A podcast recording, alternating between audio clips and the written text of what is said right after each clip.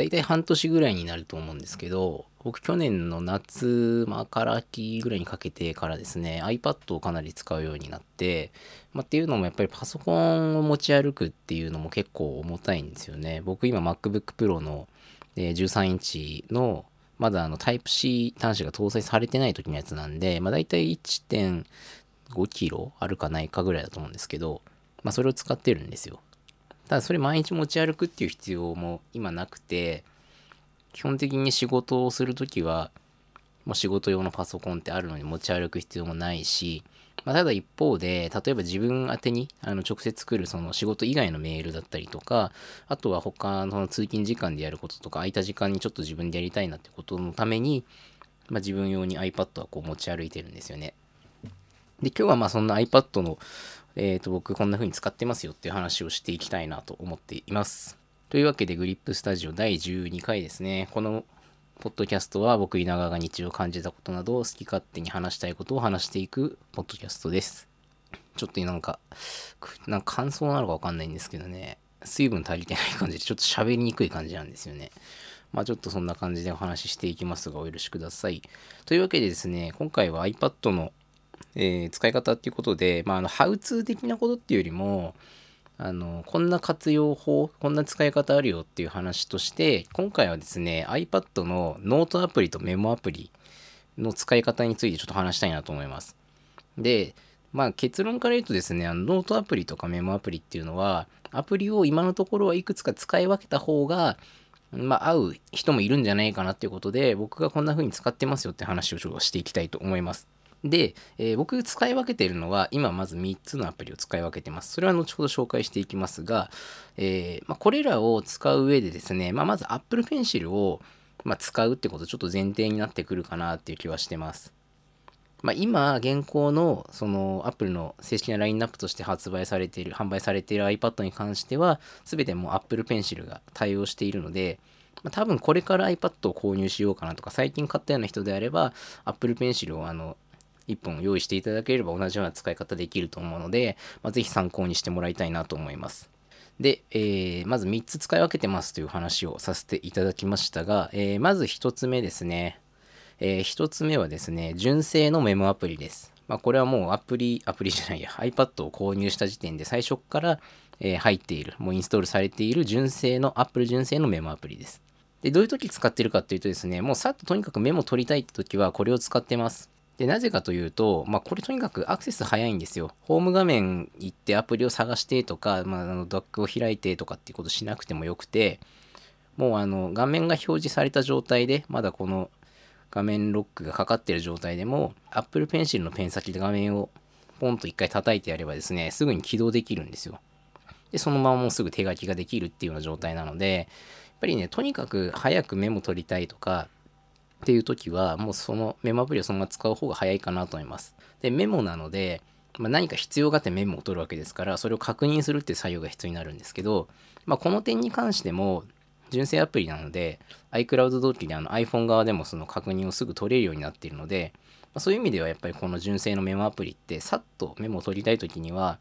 一番強いのかなという気がしてますね。まこれが1つ目でした。メモを取るためには、まず iPhone, iPhone じゃないや、iOS、iPadOS 純正のメモアプリです。で続いてですね、えー、コンセプトというアプリですね。アイデア出しとか、その出したアイデアをこう整理するために使ったりしてます。まあ、あの例えばで言うと、あのスライドの作成ですね。何かこう説明 何かの説明をするときにあのスライドの構成を考えたりとかあるいは何かこう行う仕事の中で、えー、この仕事をこういう手順で行ってというようなワークフローのイメージを、まあ、ぼんやりとこう頭に思い浮かべておいてそれをこう書き出して自分の脳内をこうイメージを書き出していくっていうのに使ったりしてますね。で、なんでそれに使えるかっていうと、このアプリっていうのは無限キャンパスなんですよ。から他のノートアプリとか、例えば純正のメモアプリで言うと左右に境界があるんですよね。結構上下はあの好きなだけ動かせるというか、下にどんどんどんどん伸ばしていけるんですけど、左右にどうしてもページの境界っていうのが出てきちゃうんですよ。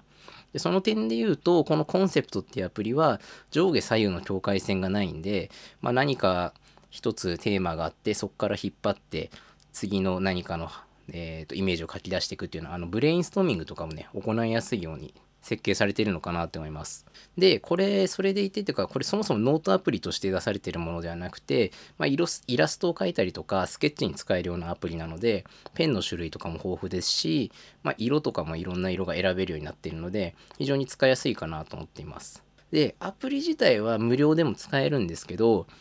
結構機能制限があるというか、まあそんな使いにくいわけじゃないんですけど、僕自身はあの月550円かなのサブスプリサブスクリプションの あの契約料金払って使ってます。で、それによって何ができるかっていうと、まあ、例えば線や図を選択するっていう機能ですよね。これ実は無料版だと使えなくて、まあ、何かしらこう、機能を足してあげないといけないんですよ。僕の場合は月額のサブスクリプションで対応してますし、ちょっと細かくは覚えてないんですけど、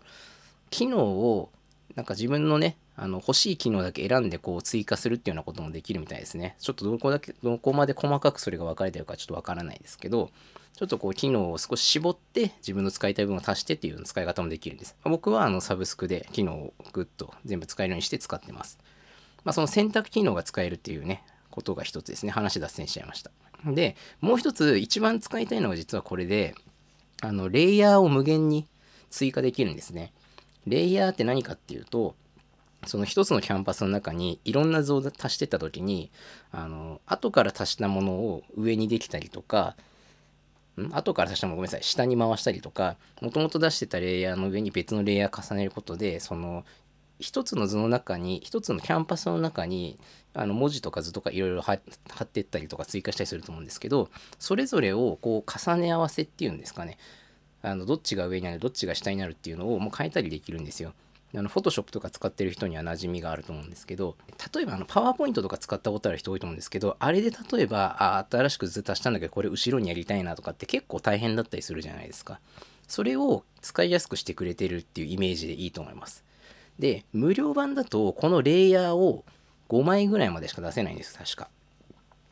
で、5枚ぐらいしか出せないと結構困るんですよね。あの、いろんな重なりとかって結構変えたいなってこと多くなったりするので、できればやっぱりそれが無限に使えるってなると、どこにどんなものを足しても後からそれを前に出していきたいとかあるいはこれはちょっと背景みたいな感じで使いたいとかっていうのを変えたりできるので、まあ、コンセプト使う上では多分このレイヤーを無限にするっていうのは結構ポイントになるのかなと思います。まあ、なんでおすすめはね、月550円のサブスクですね。ちょっと他の、ごめんなさい、そのエッセンシャルって言われる部分を僕あんまり、ちょっとまだね、やってないので、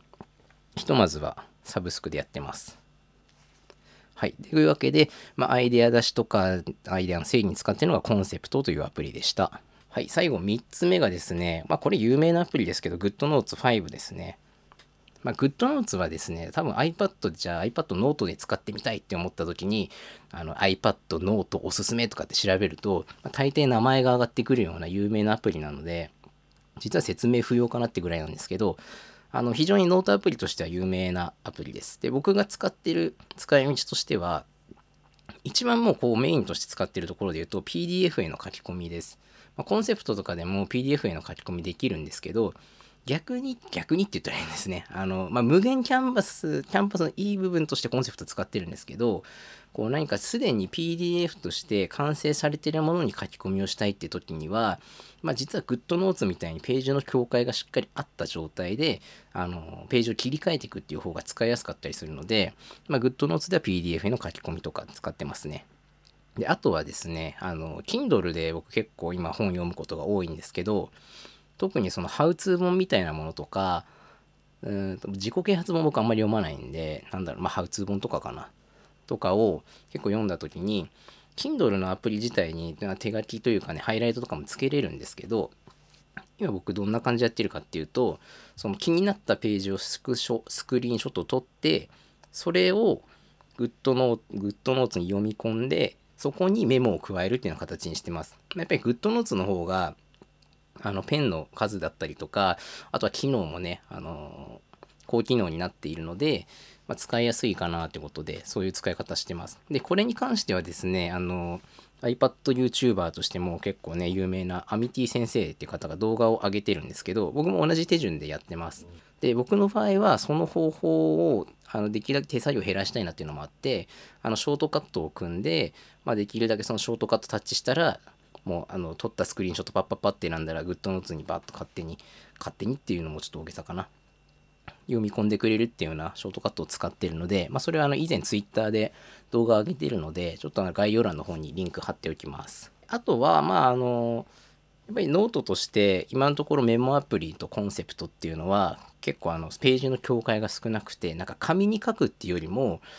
なんかこうダーッと無限に続くような紙っていうんですか？まあノートっていうとあのレシートとか巻いてるロールみたいなイメージだと思いますしコンセプトはもう本当に無限なキャンバスって感じなのでなんかいわゆる本みたいな形のノートのアプリって僕入れてるの GoodNotes だけなんですよ、まあ、なのでこれに関しては例えばそのコンセプトの中でまあ、あの考えたアイデアとかがもう整理されてあとは清書したいなみたいな時に使ったりもしますね。まあ余談なんですけど僕学生の時からノート取るの苦手でなんでかっていうと、あの、先生が話しているとかっていう状況があった時に話聞きながら物書くの苦手なんですよね。話を全部聞いてから後で書くとかっていう方が得意だし、もし聞きながら書くんなら、その清書するみたいな綺麗な書き方じゃなくて、やっぱりコンセプトみたいに次々キーワードみたいなものとか、あのポイントになる部分だけを書き出してってそれを後から移動させるみたいな感じが使いやすいんですよ。だから一番僕ね学生の時嫌いだったノート提出なんですよね。